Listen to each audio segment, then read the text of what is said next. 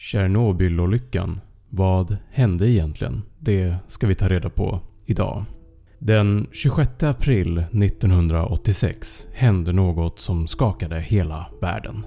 Kärnkraftverket i Tjernobyl som låg norr om Kiev i Ukraina var med om en olycka.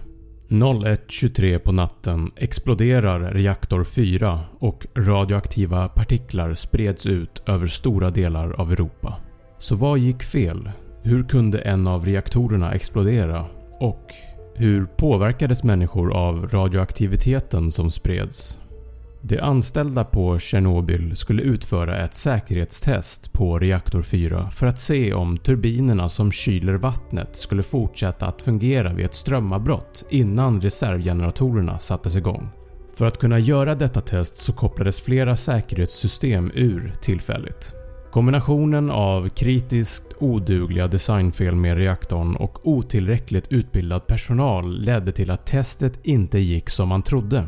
Reaktorn överhettades, väggarna började skaka och 01.23.45 exploderar reaktor 4.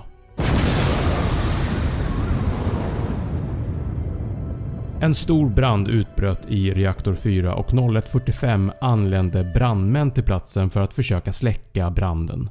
På plats såg brandmännen att det låg någonting utspritt över marken.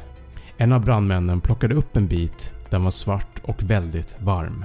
Vad han inte visste var att han höll i något som kallas för grafit. En mineral som används inne i reaktorn. Brandmännen hade ingen aning om vilken fara de utsatte sig själva för. Prioriteten var att släcka branden i reaktorn och klockan 5 på morgonen så hade man lyckats släcka branden på taket till byggnaden men reaktor 4 fortsatte att brinna. Desperata försök att släcka branden med en helikopter genomfördes genom att flera helikoptrar flög över reaktorn och släppte ner över 5000 ton sand, bly, lera och andra ämnen för att försöka släcka branden. Det tog 10 dagar innan branden släcktes och under de 10 dagarna sprutade reaktorn ut radioaktivitet i luften. Vittnen har rapporterat att man kunde känna en metallsmak i luften och att det var som att det stack och kliade i ansiktet. Och det är nu som vi måste prata om hur farligt radioaktiv strålning är. Strålning som en människa får mäts i något som kallas för mikrosievert per timme 1000 mikrosievert skrivs ofta som 1 millisievert och förkortas MSV. 0,01 MSV är den dos som en patient får när man röntgar tänderna hos tandläkaren. 0,1 MSV är dosen man får om man röntgar lungorna. 2 MSV är dosen som personer som arbetar i flygplan får från rymden varje år. Vid 1000 MSV så har vi nått en dos som kan leda till akut strålsjuka. Symptomen är trötthet, illamående, kräkningar och feber. Vid 6000 MSV så har vi nått en dos som kan leda till döden om du får all strålning på en gång. Olika mätningar har gjorts på hur mycket strålning som arbetarna utsattes för. Mellan 180 000 och 280 000 MSV varje timme har uppskattats från de värsta delarna av byggnaden. Vissa brandmän klättrade ju upp på taket för att släcka branden. Dessa män utsattes för en dödlig dos varje 48 sekund. Efter en timme så hade männen utsatts för en dos som motsvarar 5600 år av vanlig tillåten strålningsdos. När dessa män dog var deras kroppar så radioaktiva att de fick begravas i kistor som var gjorda av bly för att hindra spridningen av strålningen. Tjernobyl sprutade ut mer än 400 gånger så mycket strålning än atombomben som släpptes på staden Hiroshima i Japan under andra världskriget 1945. 400 gånger så mycket strålning. Tjernobyl är den värsta kärnkraftsolyckan som någonsin har hänt. Antalet människor som dog i samband med olyckan är mellan 30 till 60 människor.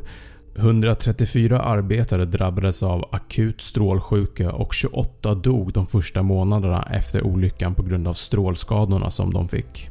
antalet människor som dött av all den strålning som skickades ut i luften är okänt. Världshälsoorganisationen uppskattar runt 4000 människor. Greenpeace uppskattar runt 93 000 döda och en annan rysk studie uppskattar upp mot en miljon. Antalet människor som påverkats av strålningen och får cancer är dessvärre okänt. Strålningen från reaktor 4 är fortfarande så stark att den har omslutits av världens största flyttbara konstruktion New Safe Confinement som är hela 162 meter lång och 108 meter hög och väger 36 000 ton. Den byggdes vid sidan av reaktor 4 och flyttades sedan på plats över och omslöt hela reaktor 4. Man beräknar att byggnaden kommer hålla i 100 år.